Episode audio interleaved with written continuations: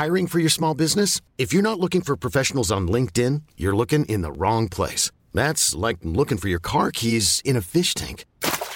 LinkedIn helps you hire professionals you can't find anywhere else, even those who aren't actively searching for a new job but might be open to the perfect role. In a given month, over 70% of LinkedIn users don't even visit other leading job sites. So start looking in the right place. With LinkedIn, you can hire professionals like a professional. Post your free job on linkedin.com slash achieve today. Ever catch yourself eating the same flavorless dinner three days in a row? Dreaming of something better? Well, HelloFresh is your guilt-free dream come true, baby. It's me, Keke Palmer.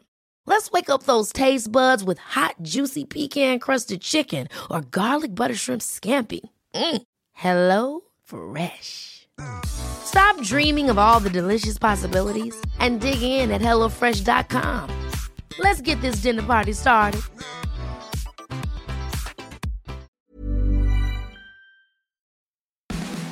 Hello, I'm Martin Bayfield, and this is the Rugby Tonight podcast. On this week's show, we welcome four time Olympic gold medal winner Sir Matthew Pinsent and former Leicester Tigers and England forward George Chuter. Here's the best of our Rugby Tonight insight and analysis from Lawrence Dallaglio, Austin Healey, as well as our studio guests. It's only George Chuter. Do they call you the Hooter? Um, or have we just made that up? yeah, I, I think I do. Um, I don't know Something why. to do with Hooters, wasn't it? Yeah, um, I, I like wings. Yeah. yeah. Welcome. Thanks for coming on, George. what are you up to these days? Um, I'm coaching at Loughborough University. Actually, uh, it's my, my sort of my main job. Uh, it's a part-time role. I'm there sort of 20, 24 hours a week, uh, working across the five teams we've got there. First team playing uh, National One, uh, two below the Premiership.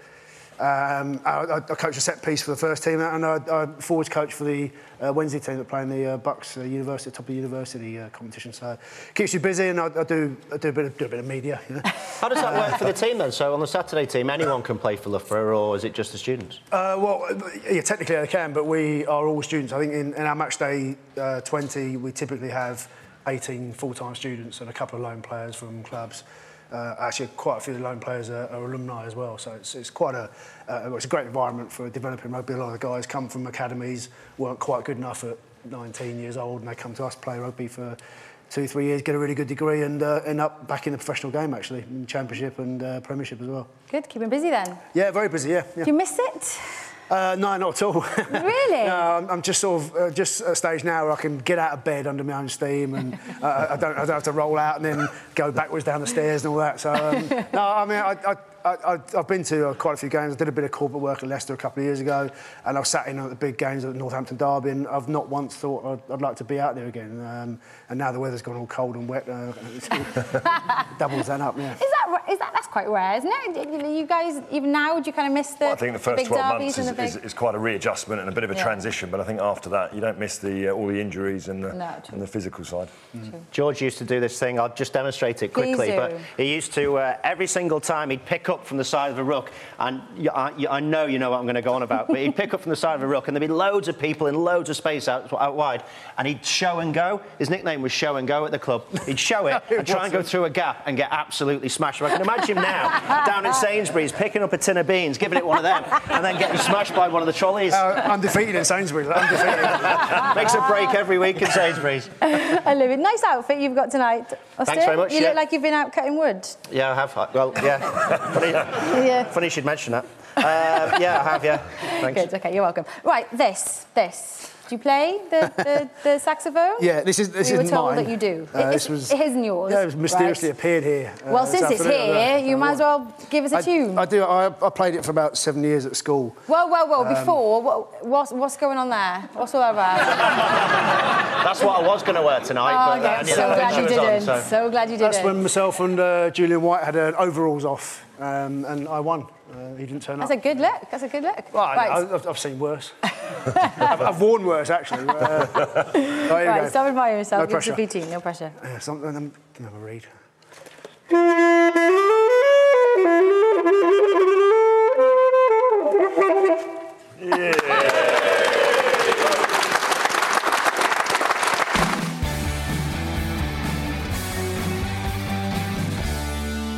So Saracens' run comes to an end. Last weekend we complained a little bit about the quality of the rugby. The weather had a big part to play in it. This weekend, absolutely no complaints.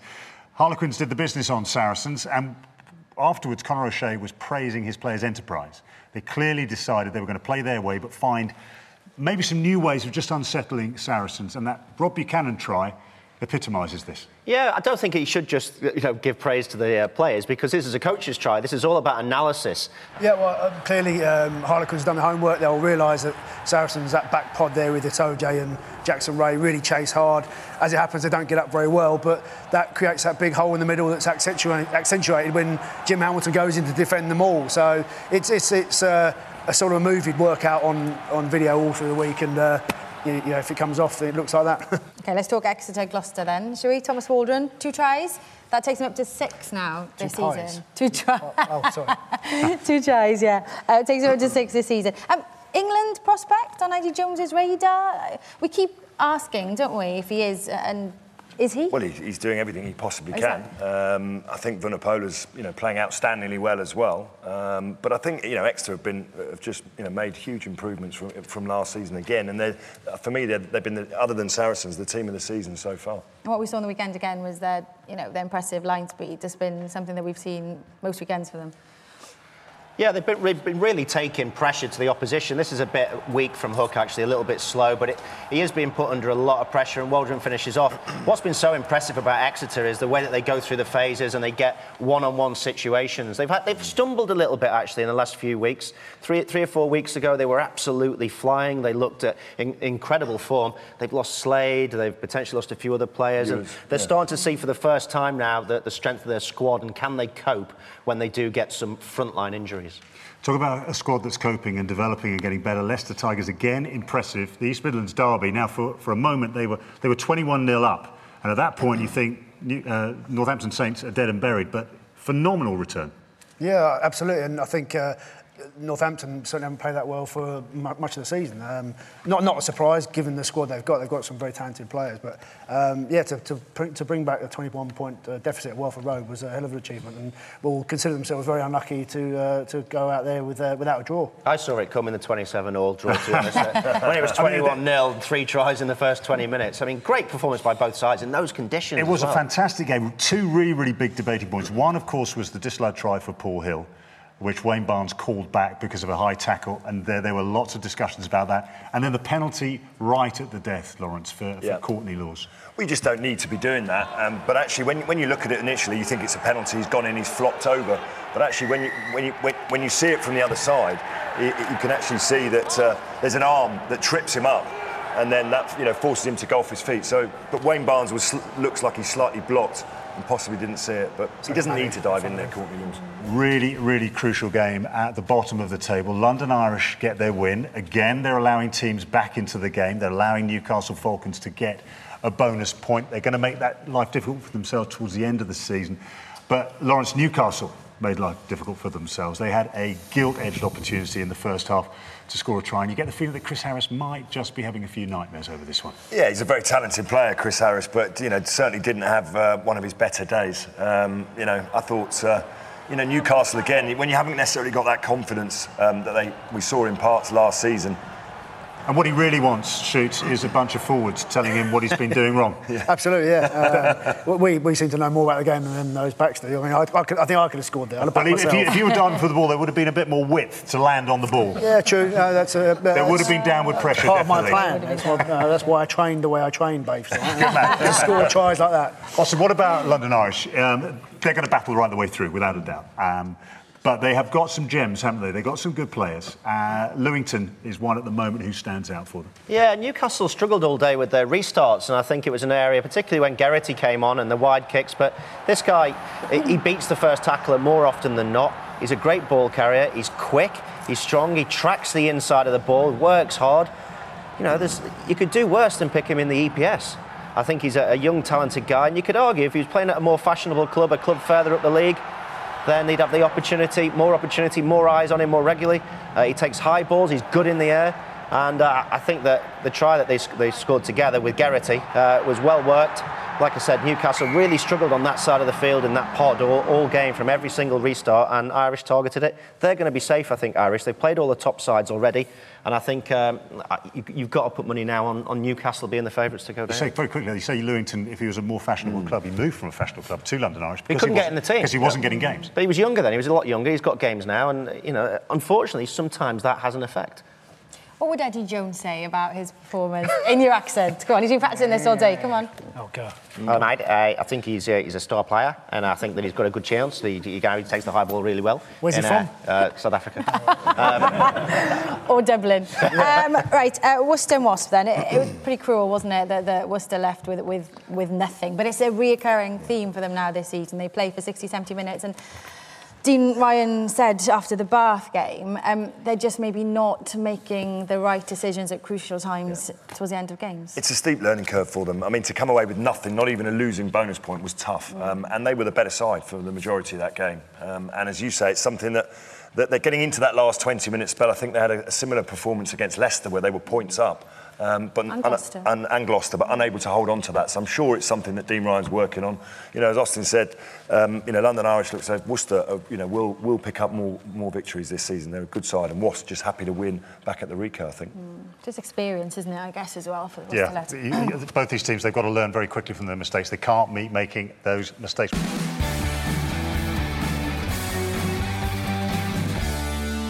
We talk about Eddie Jones, what are you thinking about Lewington. Well, of course, in three days' time, on the 13th, he announces his first EPS squad, the Elite Player Squad. And uh, this is what he had to say about his coaching team, about the players that he might be selecting. Quite illuminating stuff.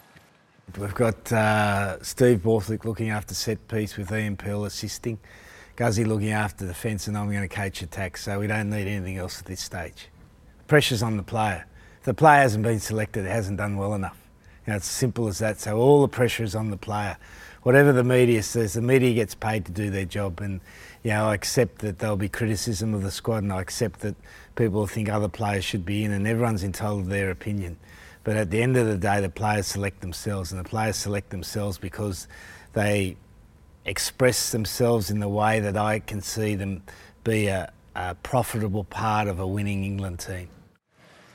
Well, the media circus just starting to build around Eddie Jones. And at the moment, people are saying we've got friendly Eddie, Lawrence. Mm-hmm. Well, if that's friendly Eddie, I do not want to see brutal Eddie because he's saying the players who haven't been picked, they're not good enough. He's going to be running the backs. What do you make of that?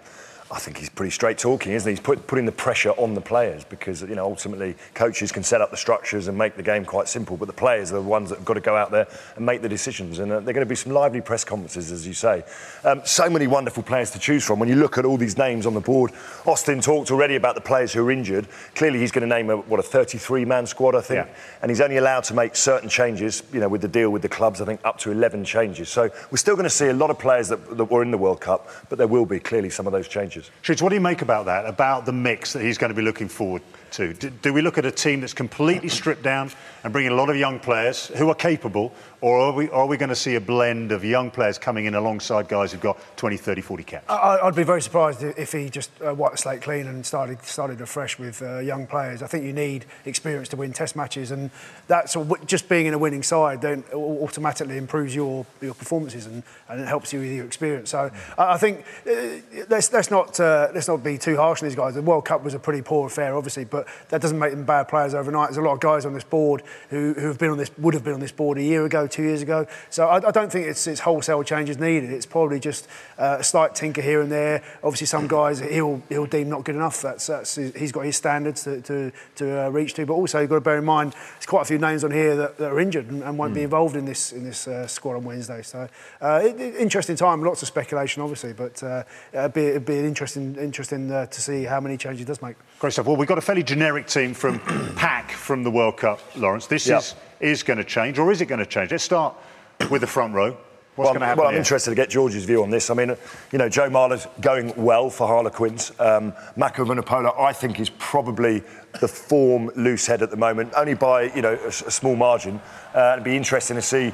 Um, you know, he's, he's sort of been in and out the England team, more used to coming off the bench, but actually has he earned the right to, to actually start ahead of Joe Marler now, and, or or possibly, as you were saying, George, off air, you know, Alex Waller might be a bit of a wild card as well. I mean, it's, it's a valid point. Saracens obviously playing probably arguably the best rugby in Europe at the moment, and you, you, you, may, you may even want to go with some combinations. So you've got Mako Vunipola, you've got the well, George Kruis is injured, but you've got Jamie George, you've got that, that sort of spine of their pack. Maybe maybe that will see you've got Billy Vunipola as well. Maybe Okay. that's something that. Uh, So, so who do we who do we, who are we starting with? Who do we I'd- reckon? I'd We go Vunipola. Yeah, over Vunipola. And, Marginally who, Vunipola. and who's alongside him? Who's on the bench? Is it Marler or does he take a bit of a bolt and go with Waller? Or some of the other names you've got Matt Mullan. Um, yeah, I I think I think Marler's there getting that experience, and he's, he's not an old man by any, Yeah, any means, cool. so he, he's, he's playing well. So, Okay, yeah. that seems fair enough.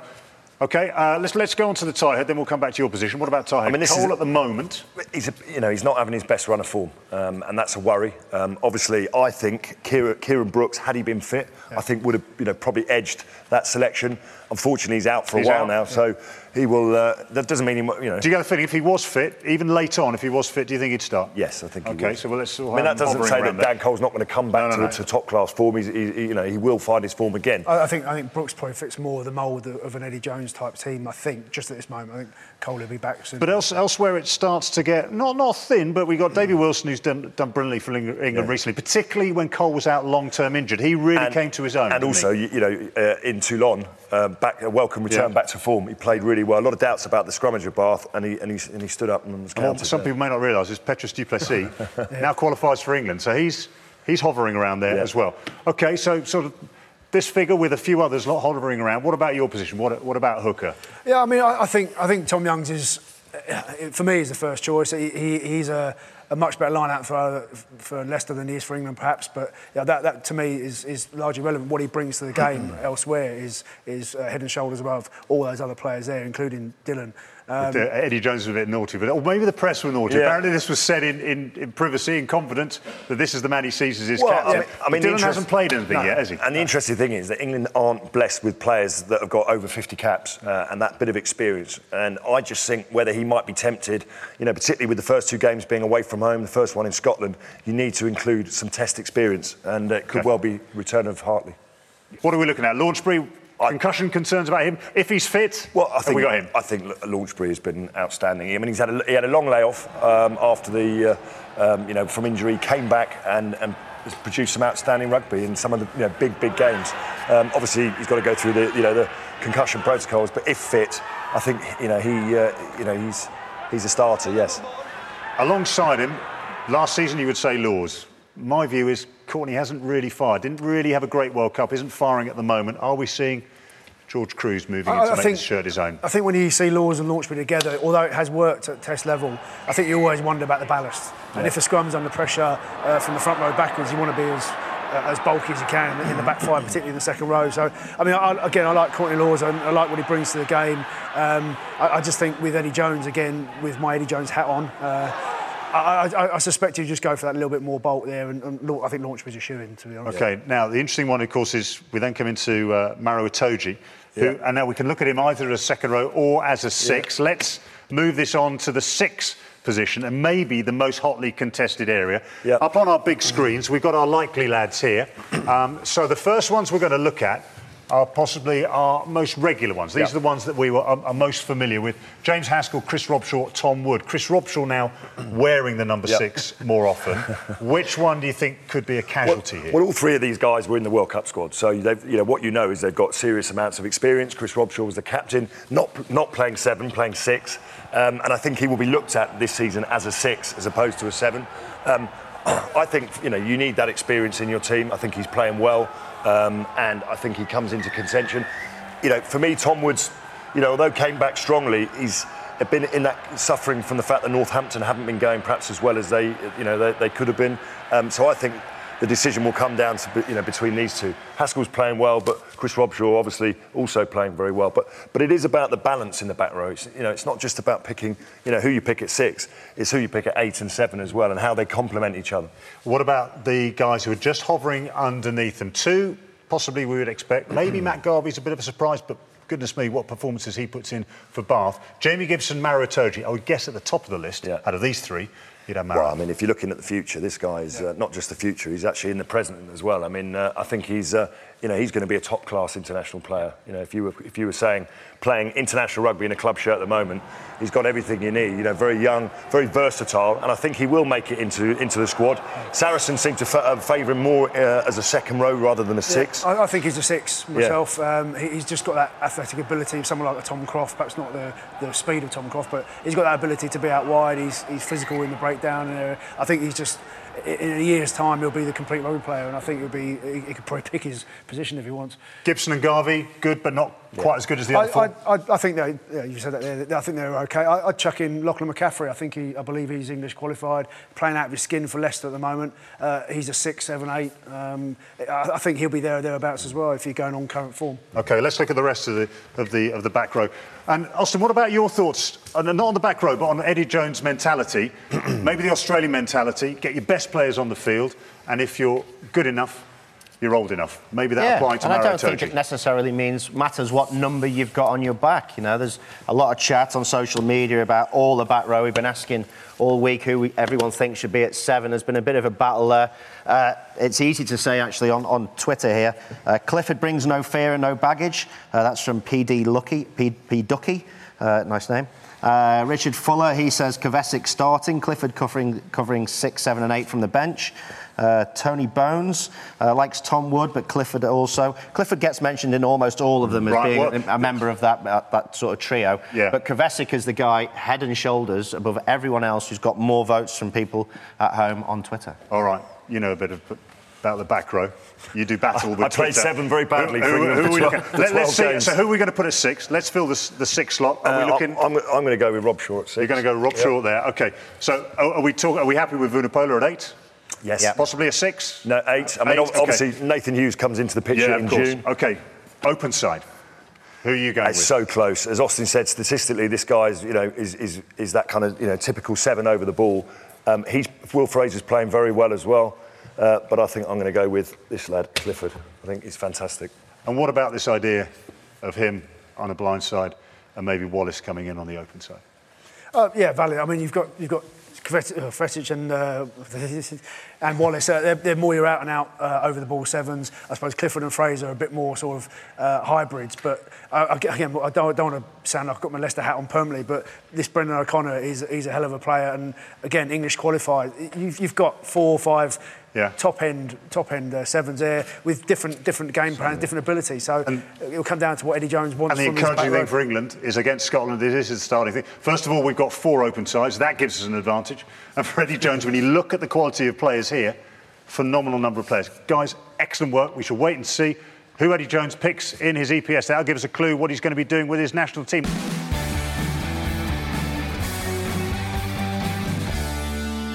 Time to meet our very special guest. As you all struggle with your New Year fitness regimes and curse the very presence of that rowing machine that taunts you every time you step into the gym, this Knight of the Realm ate these machines for breakfast before eating breakfast. He is the epitome of an Olympic legend and formed half of one of sport's finest and most feared double acts. Redgrave and Sir Matthew Pinsent. How are you? Very well.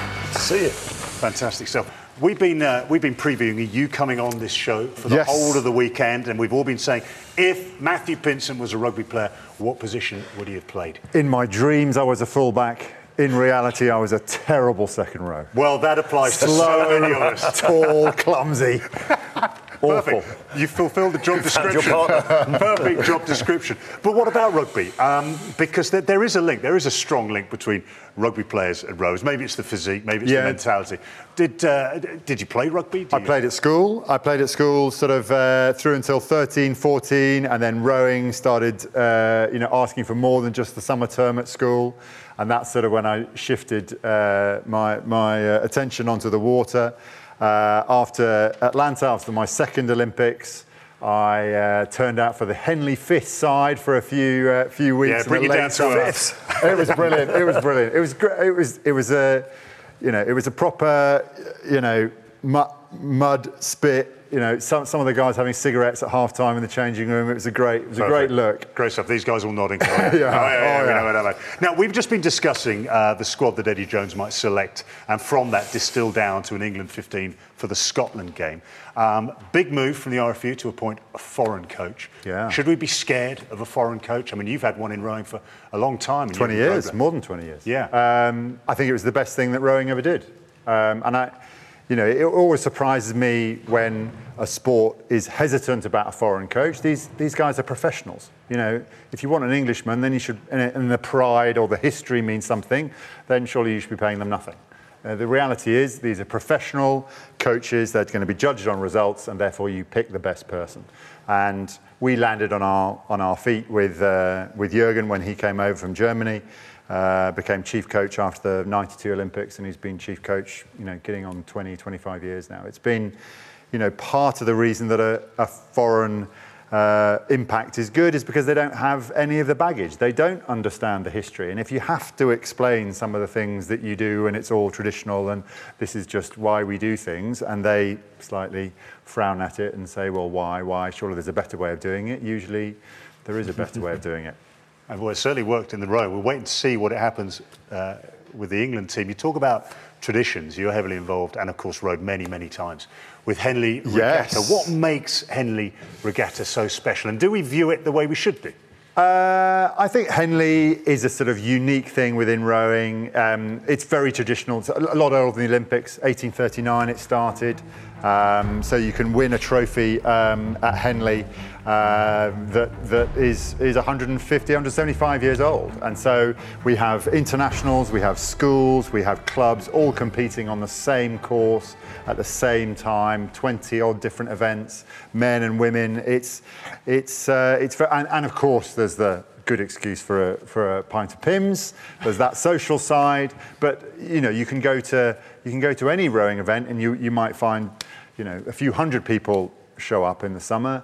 Henley, there are thousands. There are more people who'll go to Henley than, than will probably watch watch an Olympic rowing competition. And So it's viewed, yeah, and, and around the world, it is viewed as one of the premier events to go to. This, this is more than just a piece of, of English rowing history; it's world history. It has a it has an appeal. We had 60 crews come this year from the states. The American colleges they love it. You know they gee, you know this is this is great. You know they there's nothing like it anywhere else in the world. We have Australians, we have New Zealanders, we have South Africans, we have crews coming from all over Europe to experience it.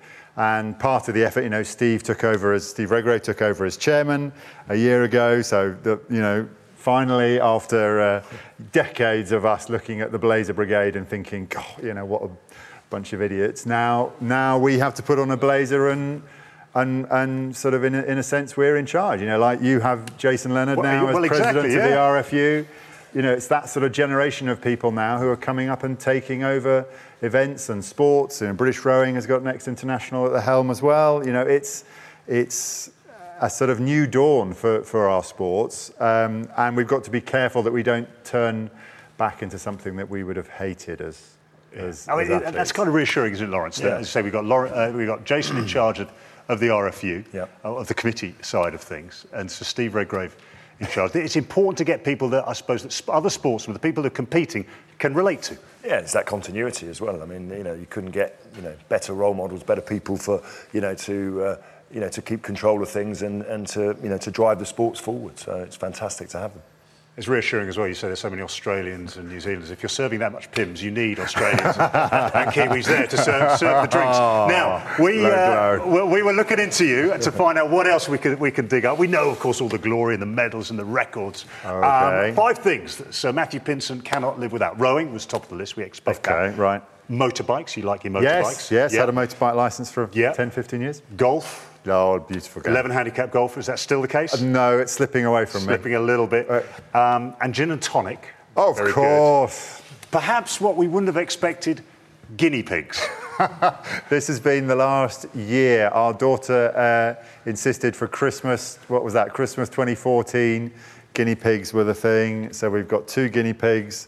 Uh, I wanted to call them all black and barbarian because there's an all black, you know, guinea pig and there's a black and white barbarian guinea pig.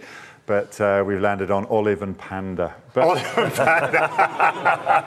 Barbarian the guinea pig. would it be? Barbarian the guinea pig. I. I had, I had the, but they're, yeah, they're just very. It's, it's. I, I've, I've always been a dog person. I wanted to have a dog, but a dog in London is sort of a bit unfair on the dog. Uh, whereas guinea pigs, they're, you know, they live inside. They don't smell. The kids love them. They're quite simple uh, to, to sort of look after. They, they're quite up for a cuddle. They don't bite. I mean, these, these things are quite you can cute. stop talking about guinea pigs now. It's fine. It's fine. Very good. Let's- yeah, the man clearly loves his guinea pigs. Okay. Wow, I wasn't expecting that. Now let's uh, let's get back to the road. Yes. Very very quickly. Um, I interviewed Matt Simmons before the London Irish game. Um, very very promising. He could push his way into the England reckoning. Talking to him, he said he didn't really take up rugby till 18 or 19. Yeah. Before that, he was a rower. Hmm. Injured his arm, couldn't row anymore. There is, I mentioned before, there's a big history of rowing, and a lot of rugby players have gone on, mainly on the indoor rowers, Yeah. uh, and have done some pretty decent things. We got there, we could, see Roger Utley and Andy Ripley, probably the finest of the lot. Yes. Gareth Archer and Steve Bainbridge. Andy Ripley's still the world record holder for 50 to 54, I think, on the indoor. Something like that. Yeah, I mean, he was. I remember meeting Andy uh, around the time where he. I mean, this must have been early '90s, so it's relatively soon after his rugby came to an end, and he was absolutely passionate about rowing and, and sort of keeping his fitness. And it's it's the long levers. That's what helps in rowing. Every every stroke, if it's if it's that much longer on a rowing machine or in a boat, it's it's generating more power. And so that it's a sort of yeah, it's purpose built for tall, lanky people with big cardiovascular engines. Yeah, and an ability to take an inordinate amount of pain. There is that. Absolute pain.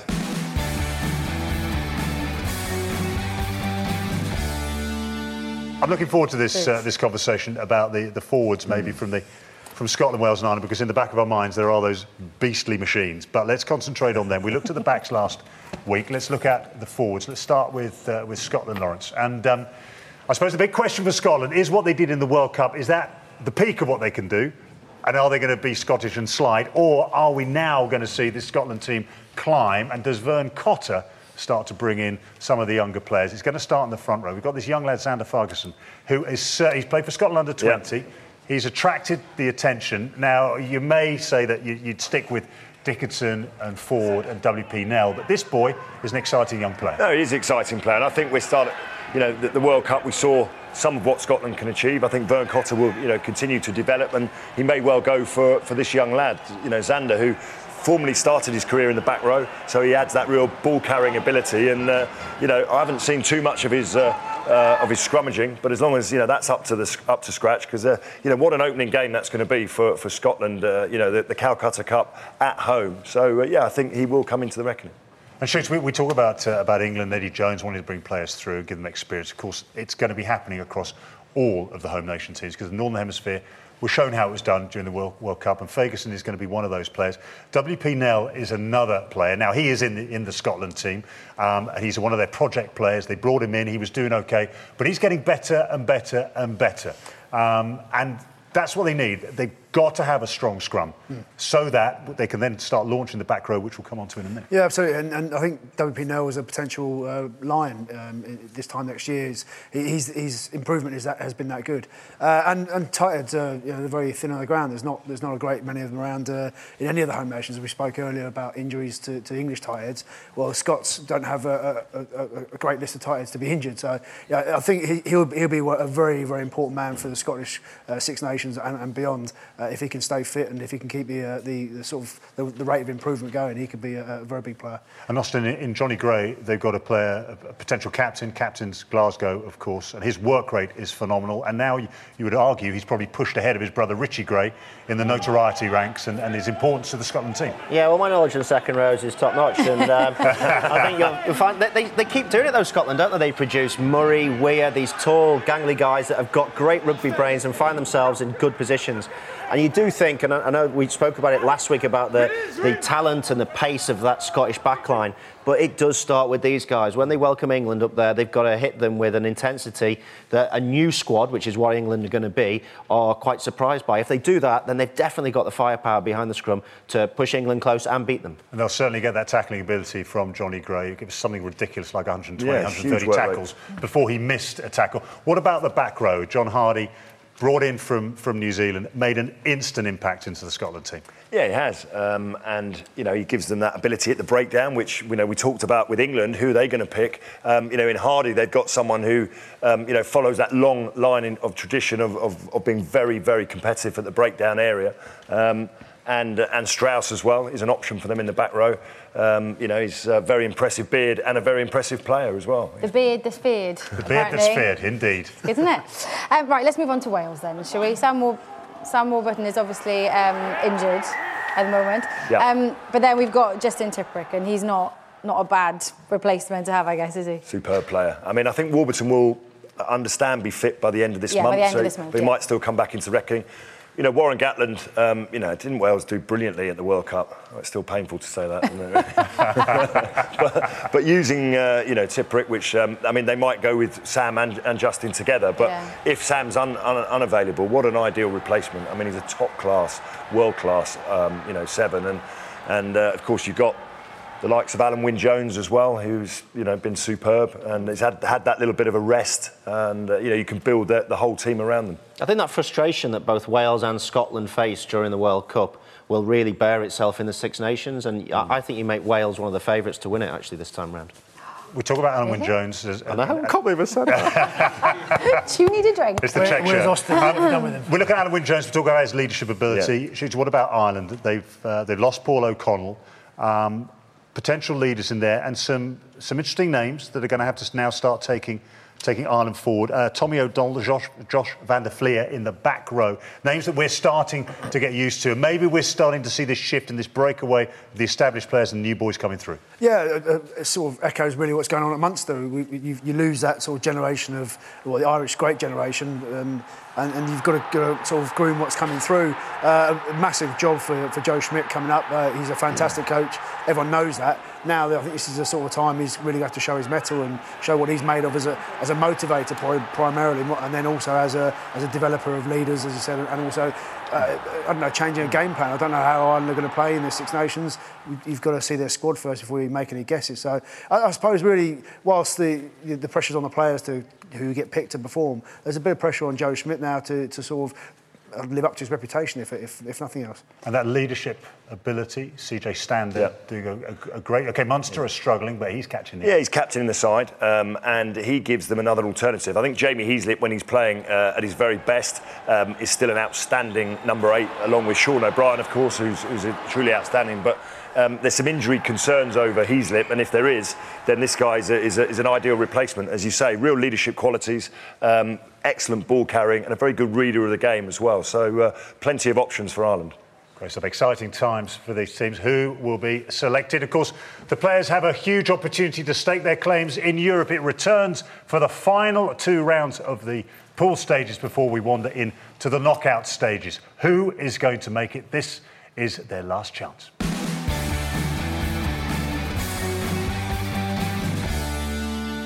It's been a great program tonight. Thank you very much, George, for coming in. Sir Matthew Pinsent for a fantastic guest, fantastic audience. Thank you, gents, ladies and gentlemen.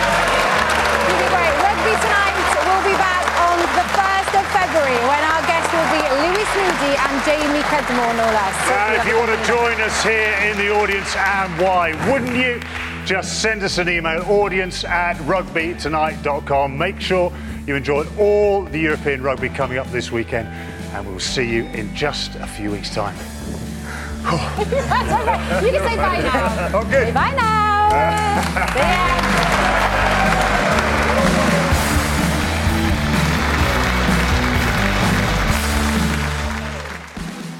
Thanks for listening to the Rugby Tonight podcast. We'll be back soon for more rugby insight and analysis. See you then.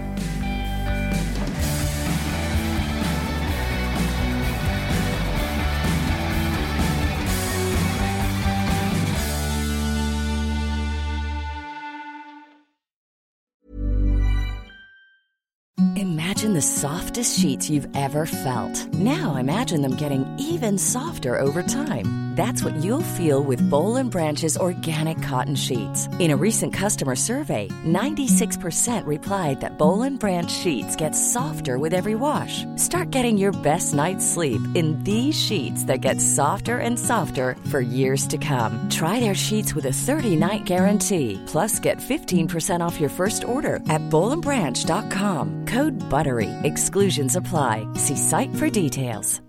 Hi, I'm Daniel, founder of Pretty Litter. Cats and cat owners deserve better than any old-fashioned litter. That's why I teamed up with scientists and veterinarians to create Pretty Litter. Its innovative crystal formula has superior odor control and weighs up to 80% less than clay litter. Pretty Litter even monitors health by changing colors to help detect early signs of potential illness. It's the world's smartest kitty litter. Go to prettylitter.com and use code ACAST for 20% off your first order and a free cat toy. Terms and conditions apply. See site for details. Ever catch yourself eating the same flavorless dinner three days in a row? Dreaming of something better? Well, HelloFresh is your guilt-free dream come true, baby. It's me, Keke Palmer. Let's wake up those taste buds with hot, juicy pecan-crusted chicken or garlic butter shrimp scampi. Mm. Hello Fresh. Stop dreaming of all the delicious possibilities and dig in at HelloFresh.com. Let's get this dinner party started.